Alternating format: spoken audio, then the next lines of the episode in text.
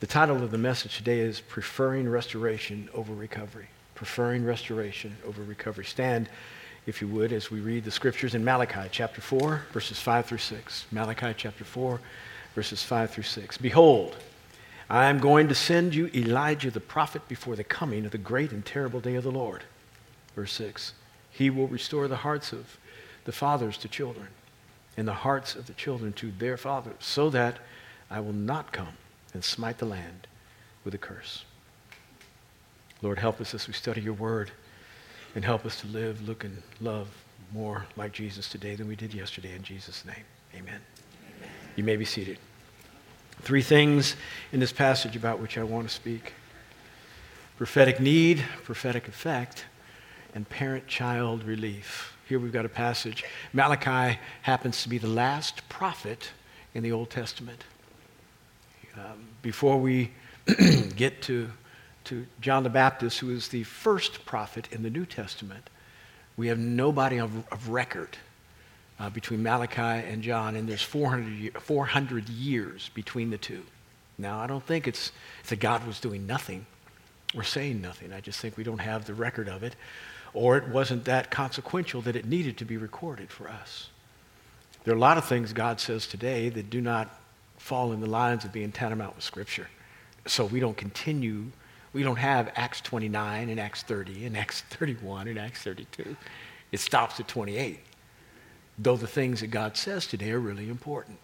So there were 400 years of a gap.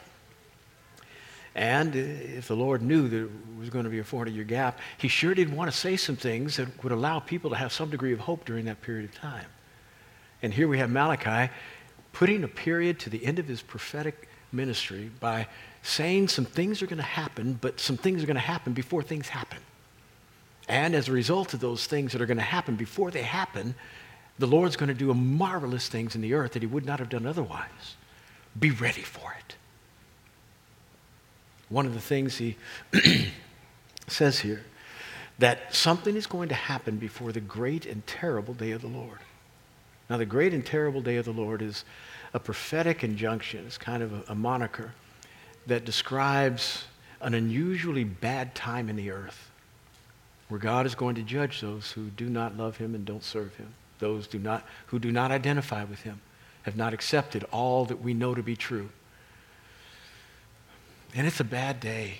It's mentioned in the book of Revelation, it's mentioned in the book of Joel, in the book of Zechariah, Zephaniah. The great and terrible day of the Lord is when God brings consequences and judgment upon those who have spurned him and don't love him. And that's, that's not fun to hear about. But Adam and Eve started it. They're the ones who disobeyed, and we have perpetuated their disobedience. We've amplified it, not only in our individual actions, but as an aggregate throughout all of humanity. We've made things worse.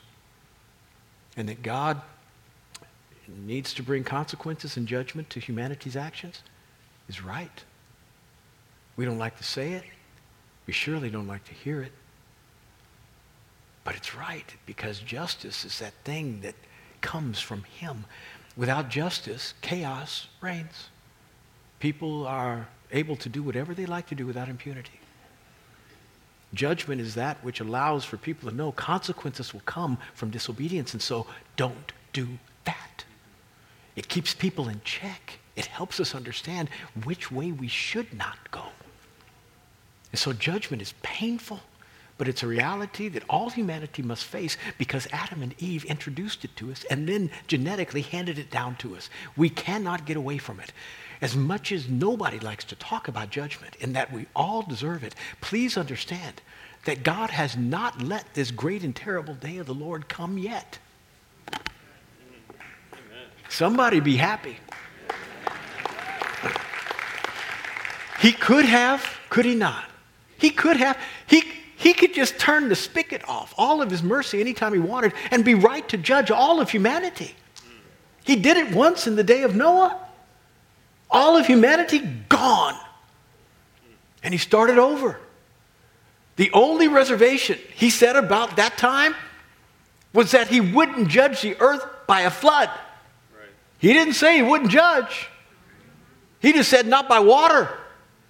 There's a great and terrible day of the Lord coming. The beauty is this It hasn't come yet.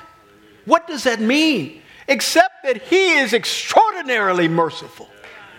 Are you listening to me? Humanity has deserved judgment for eons, eras, E R A S, eras, when God should have and could have, but didn't because He is so kind. It is almost impossible for us to be able to plumb the depths of His mercy and kindness. And so I beg you, even though this passage is difficult to understand and, and, and to receive because it is coming. There is a great and terrible day of the Lord coming. We cannot get away from it. And it is a day when he's going to judge those, as I said earlier, who do not serve him. But it doesn't mean when he judges those who do not serve him and judges the earth that the saints won't experience some degree of consequence as a result of being in the same environment. It simply means that we won't get the same judgment. It's hard for things to happen in Chantilly without me feeling it. If a, store, if a tornado hits over in Greenbrier, I'm going to feel some little stuff in my, my, my, my, my branches are going to get knocked down. So there's no way the saints won't feel something, they just won't feel it all. And regardless of whether we feel a little bit or a lot, I weep for those who feel all. I don't want it to happen. And so, because it hasn't happened, that gives me hope that maybe I can reach the all before it does. Maybe, maybe God would allow His mercy to extend to the place that it did for me. He gave me time whereby I could say, Yes, Lord, rather than No, Lord. Lord, please let your mercy extend so we can help our community come to know you. Please. There's no way we can stop the great and terrible day of the Lord, but we can do a lot before it comes. And this is what, what, the, uh, what Malachi the prophet is trying to convey. It's coming. But even in the midst of understanding God's mercy before it comes, and that He is so kind and that He doesn't judge, He's still waiting and waiting and waiting because He doesn't want to see anyone perish, but all to come to the knowledge of the truth, it says in 2 Peter. He's waiting and waiting and waiting. He even says, I'm going to send some help for you so that it doesn't get really bad. I'm going to send you the prophet Elijah. Now, it doesn't mean he's going to reincarnate Elijah. Elijah was a prophet in the Old Testament. He didn't write a book, and we really don't know where he came from. He shows up in 1 Kings 17, and he prophesies to a king named Ahab. Now, for those of you who don't know what's going on in, in, in 1 Kings 17, there are two kingdoms in Israel there's a southern kingdom, and there's a northern kingdom. The first king of Israel, legitimate king, there was an illegitimate king called Abimelech in the book of Judges who made himself king. He printed up business cards and said, I'm in charge. But legitimate kings who were anointed by prophets and ordained by God, the first one was Saul. The second one was David. The third one was David's son, Solomon. The fourth one was Solomon's son, Rehoboam. During Rehoboam's reign, he made some bad decisions, and the nation split. Ten tribes went to the north, called the Kingdom of Israel. Two tribes stayed in the south, Judah and Levi. That was called Judah. And so now you had two separate nations that should be serving the Lord.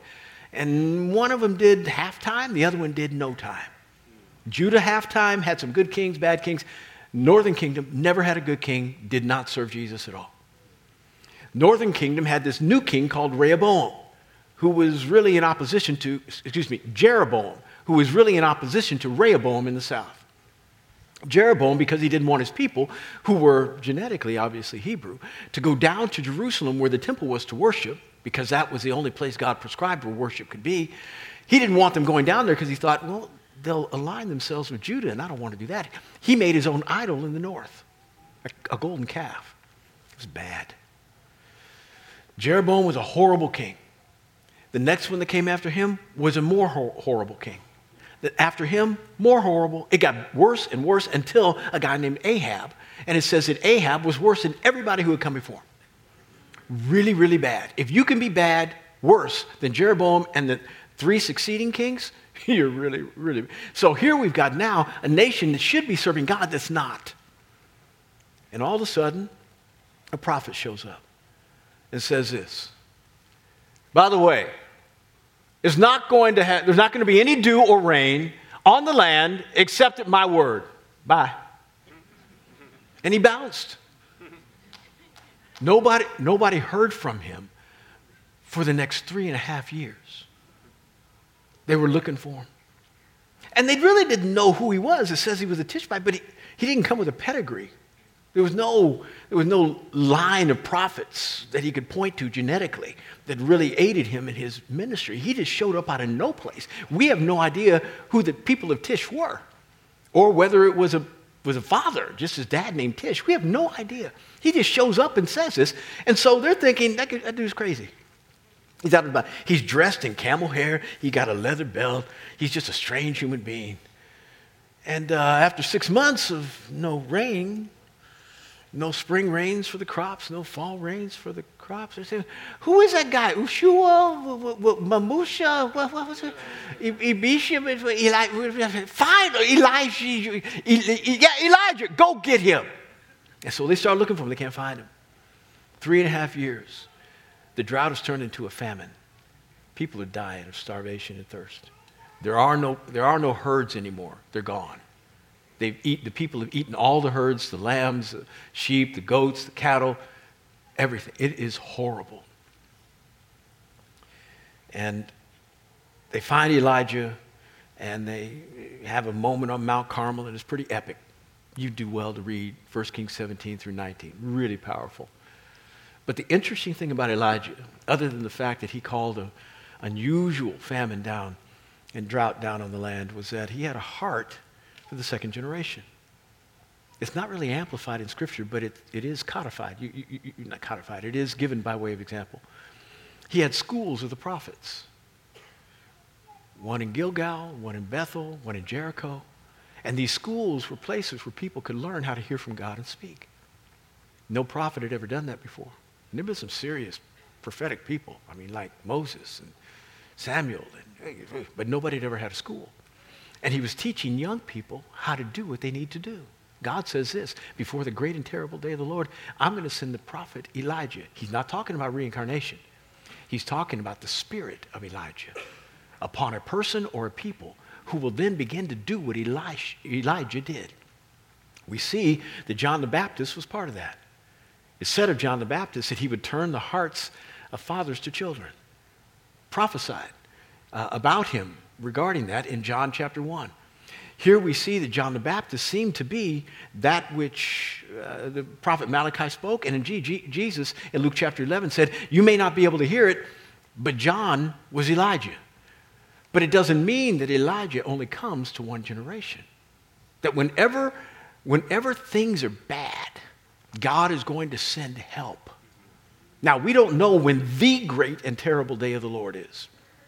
There are many great and terrible days of the Lord, meaning there may be a bunch and they may be s- smaller versions M I N I and M A N Y. But there is one iconic great and terrible day of the Lord. And that thing is, is as bad as it gets for humanity. And we haven't experienced that. And so I think what Malachi is trying to convey is before that day comes, I'm going to send the prophet Elijah. But it doesn't mean that he's only going to send him once. I think the spirit of Elijah needs to dwell in the earth on a regular basis before that day comes so that the things that might happen in advance of the great and terrible day of the Lord don't.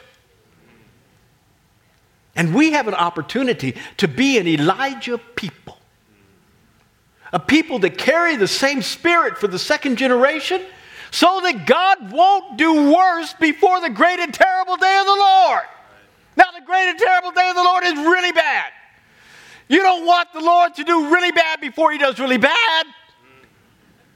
He says this I'm going to send the prophet Elijah before you. He'll return the hearts of the fathers to children and restore the hearts of the children to their fathers, lest I come and smite the land with a curse. The word smite is a very nice word for attack. It's not just a little slap on the cheek.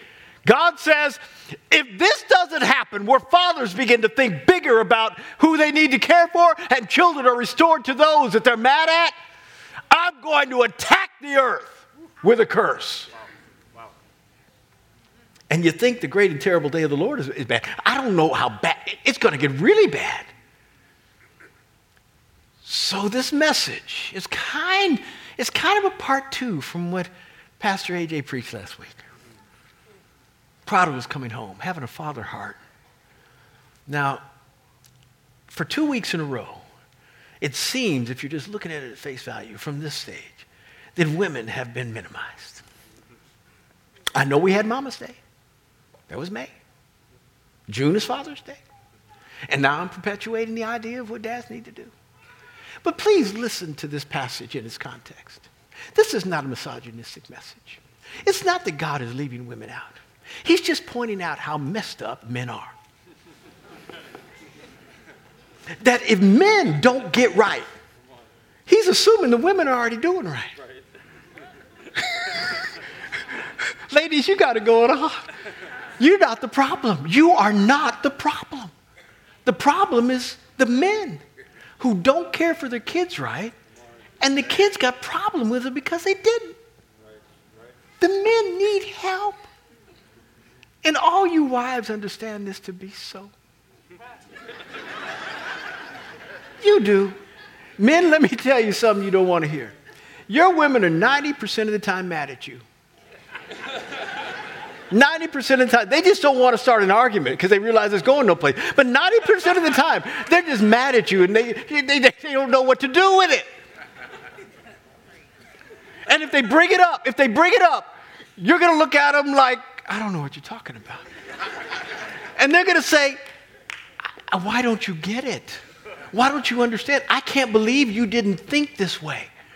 And, and, and the response for you in those moments, this is it. I'm sorry, I was an idiot. I'm just an idiot. I just don't get it. Don't try to defend yourself, it doesn't work. But not, it, it, this is reality. Whether we feel we are at fault or, or, or not has nothing to do with whether we are charged. And there are many parents, many dads in this day that were trying to figure out hey, I'm bringing the money home. I put a roof over their house. What more do you want from me? I'm working it as best I know how. God wants a lot more from you. A lot more. He holds you responsible for the entire household. Now, please understand something, men. Being responsible does not necessarily mean you are always in charge. Oh, oh, oh, oh. Yeah.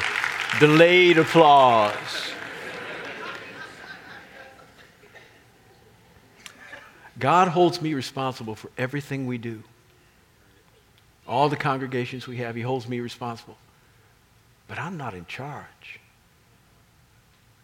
The people who run this house, they just, they just ask me to show up and tell me what to do.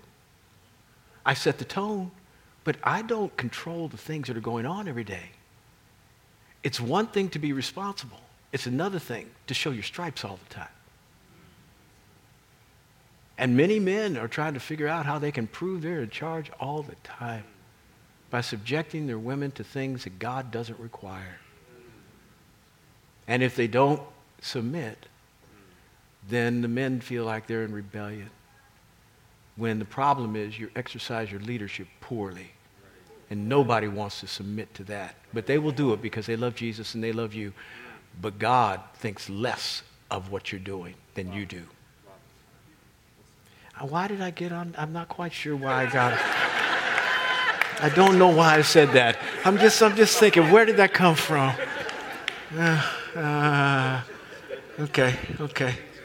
Mm, I don't apologize.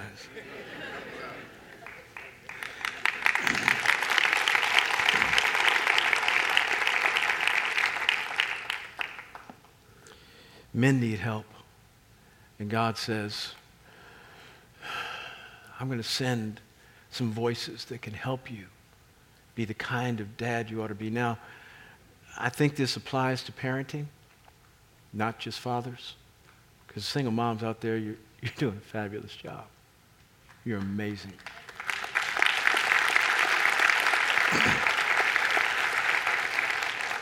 For all of my teenage years, I had a mom who cared for me. My dad wasn't around. He was trying to be, but he couldn't be. And I, I have a real heart for single moms. But I also know this. As a kid that was growing up without a dad, when I really needed him to be in my life, I needed dad to be in my life. And dads are important. And so, where there are single moms, this is why God says this I'm restoring the hearts of fathers to children. There is no personal pronoun before the word children. There is one before the word fathers in the next phrase.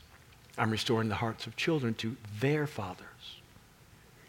But there is none in the first phrase. I'm restoring the hearts of fathers to children. Do you know that the one thing among many that reminds you of, uh, that you have a residual presence of God is that your heart has no limits to how much it can love?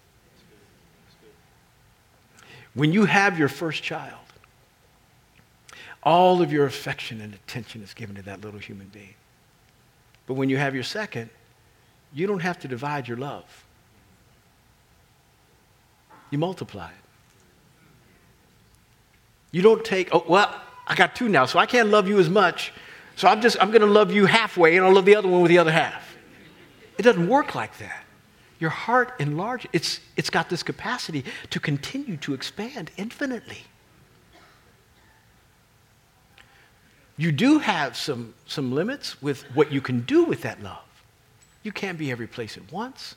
You've only got so much strength, so much wisdom, so many words to speak. And so you are metered and measured by your humanity. You can't give everything to everybody all the time. But it has nothing to do with how much your heart can embrace. My wife and I had number one. Then we had two. Then three. Then we adopted. We enlarged our heart even beyond our DNA. And that little girl's now almost 30 years old. Just beautiful. Loves, loves us, loves the family. Just, I, I, we're just so happy. She's progressing and life is good. Then we had four, five, six, and seven. And never once was our heart divided. It just kept enlarging. Dads, when, when God says, I need you to have your heart restored to children, He's not just talking about your DNA, He's talking about the spirit of Elijah. Begin to love people who aren't and don't have your last name. Take your heart and care about those single moms with kids who want somebody to take their child out and help them know what it means to be a good citizen in the world, responsible, caring for their mother, loving God, be an example, heart enlargement. We need to be a people, if we want to care for our community well, and make sure that God doesn't come and bring a curse, we have to be a people that have an Elijah spirit that is taking our Father's heart out to those who don't know what it means to be right or do right. God help us. I'm so happy with what Pastor Corey Bendix has done in bringing to us the foster kids of Fairfax. We've got parents in this house who have taken on children that had nobody. They didn't have mama, they didn't have daddy, they had nothing. And parents in the house just, and we're talking about teenagers. So kids have got a history. We're not talking about babies. Kids have got a history that nobody, nobody feels they have the capacity to care for. And, and yet, the, the hearts of some of our people aren't large, big enough to say, I'll take them. I'll take them. We are caring for Afghani families for the past two years. Folks in the house have adopted Afghani families. You remember what happened a couple of years ago where things were all messed up and they had no place to go and they had to come. Folks have adopted Afghani families and their kids and they're learning Afghan. Oh, I don't know the language, God forgive me. They're learning to speak the language that Afghani speak. That's stunning. I want us to have that kind of heart for our entire community. This is what it means to win the city. You want to know how to, what do we mean when we say this? Get into every part of need where we find it in our community and fill the gap.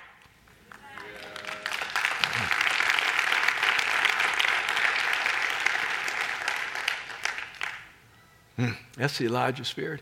He cared for the second generation and began to train them. You need to be what I won't be when I'm not here. And then he says this I'm going to restore the hearts of children to their fathers. Oh, this, is, this isn't easy, is it? I mean, is there anybody that doesn't have daddy issues? You who have grown up with a human being called a father have been offended by what they've done at some point. Why? Because they are flawed. Now, many of you have dealt with those flaws, and you said, I'm good. I'm good. Lord's healed me. I'm, I'm, I'm grateful to my dad regardless. Some of you haven't, and you're still trying to work it through.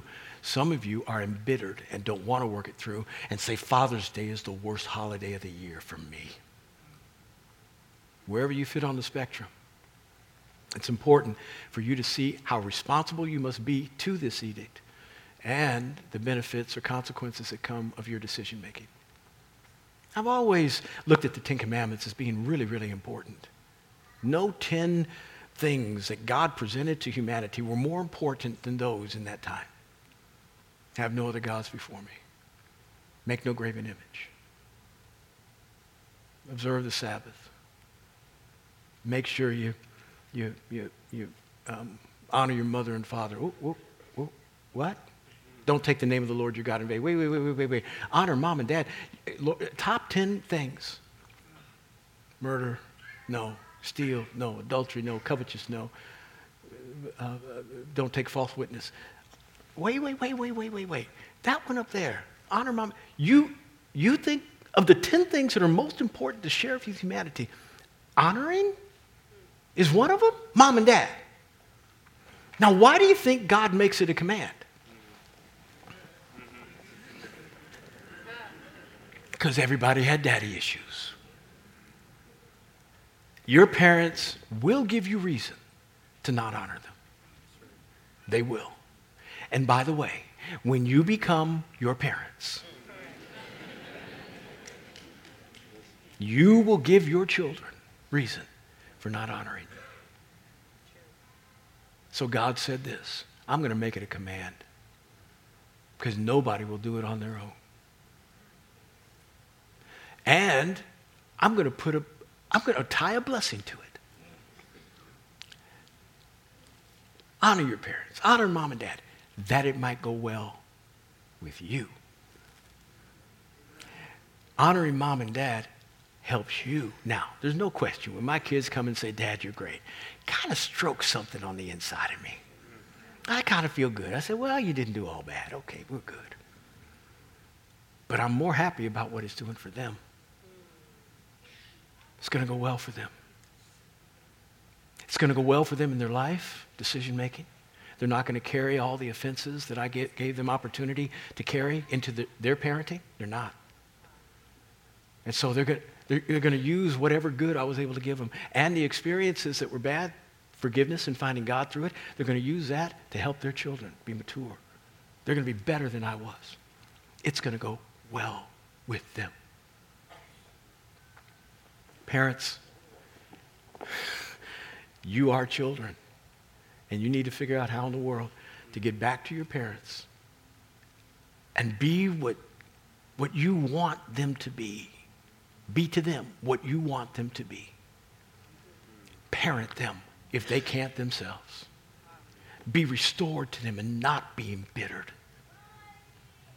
When you do this, it fixes the family. And God wanted this to be, this fifth command, to be the commandment that kind of hinged upon which every other uh, uh, uh, societal commandment hinged. Why? Because if the family isn't right, society will not be right. And all we do is perpetuate dysfunction from one generation to another. I'm going to close with this. My dad and I had a really good relationship from me to him. I wanted, all I wanted to be every day was him. Every day of my life, I just wanted to be my daddy. I thought if I could just be that, I'd be okay. He was a dentist. He was a recording artist. He was a baseball player. My dad lived about four lives in one. And I'm, I'm, I'm, I'm, not talking about baseball player just played baseball. He was going to be selected by the Phillies in 1947. He was that good. Problem was, the Air Force came and drafted him, so he couldn't. But he was just amazing. I said, God, he's a one. He's one of them. I want to be him. I want to be him. And so I looked up to him every day of my life. Now, he didn't know what it meant to raise a child. He had no idea. And he didn't know what it meant to be a good dad. I mean, be a good husband. No clue. So my, my household was a wreck growing up. A wreck. You didn't want to be in my household growing up.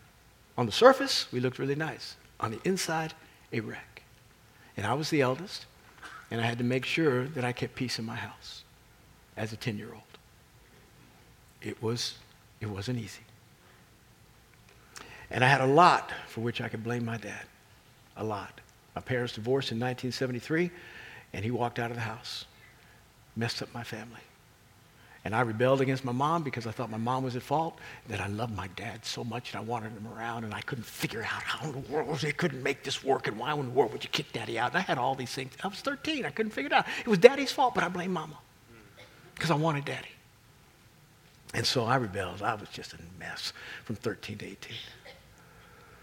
And then I got right at 21. And my dad wanted me to be a dentist, and I was going to be a dentist. He was a dentist. I was going to take over his practice. I was accepted to Meharry Medical School in Nashville, Tennessee. In 1985, I would have graduated and had $120,000 in terms of salary. No overhead because he had everything already paid for, and I just pay his retirement. It was a good deal, except God called me. God called me, and so I had a decision to make. Do I leave this money on the table?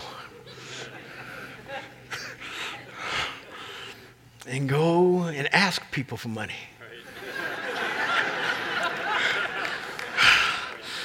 and I knew what God called me to do. Daddy was hot. I mean, you cannot imagine how mad he was that his son was not going to follow in his footsteps. Not only because I was throwing away a career, but what was he going to tell all of his friends who were my uncles? What's Brett doing? I don't know. What, what, what, what do you mean we don't know? Well, he's, he's talking to people. What do you mean talking to people? He's trying to be a minister or something. Oh, he going to seminary? No.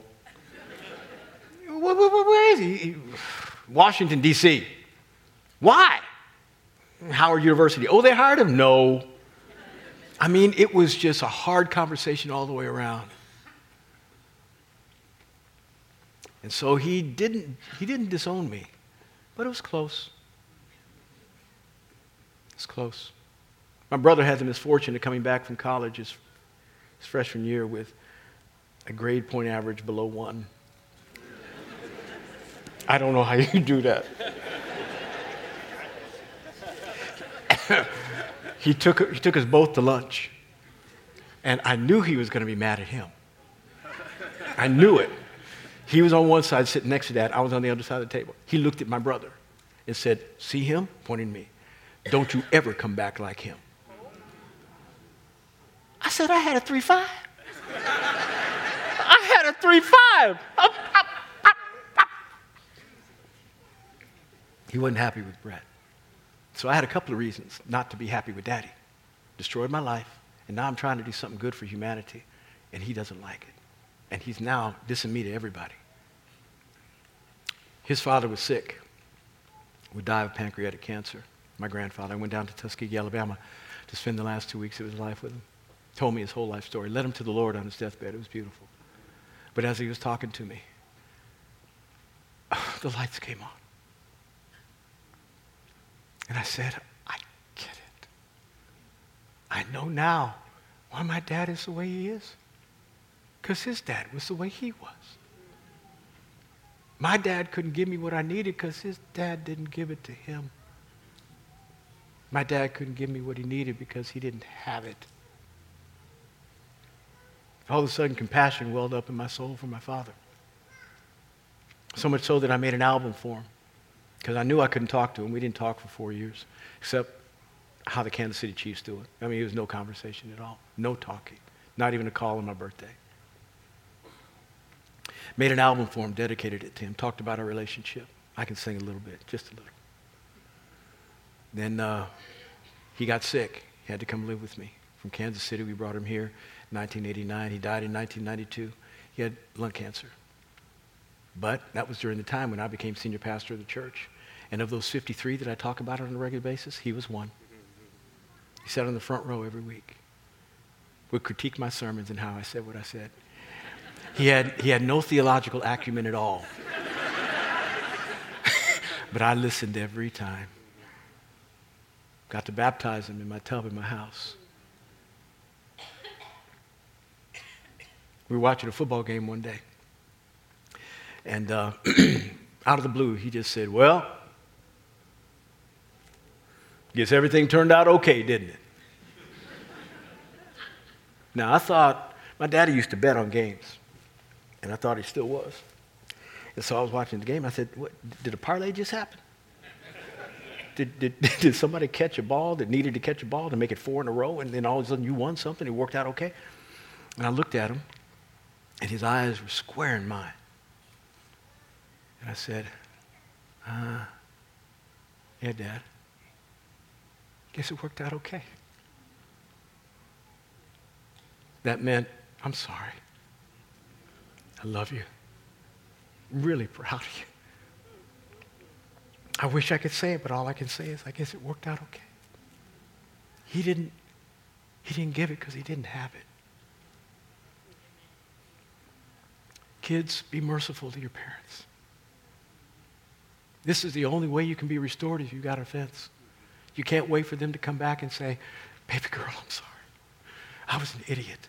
I didn't know what I was doing. That's not going to happen. Humility is born by God. It's wrought by the Holy Spirit in your soul. If he doesn't have the Holy Spirit, and he needs a lot of character after he gets the Holy Spirit to be able to do that, because he's got to acknowledge all of his wrongdoing for like 30 years. Say he was a failure in his own mind. It's probably not going to happen. So you have to be the parent. God said, when I get parents, dads, who can have a bigger heart than just for their own, and when I can get kids who will honor mom and dad and be restored to them even when they're in pain, he said that'll be the stop to all the bad stuff I would do in addition to the great and terrible day of the Lord. May God make us a people who help reconcile like that. Not just folks to God, but people to one another, kids to parents, dads to the community of the second generation that desperately needs to know who they are and what they need to do. Let's pray. God, I love you. Thank you for your goodness and grace. Please empower us to be the kind of people we ought to be.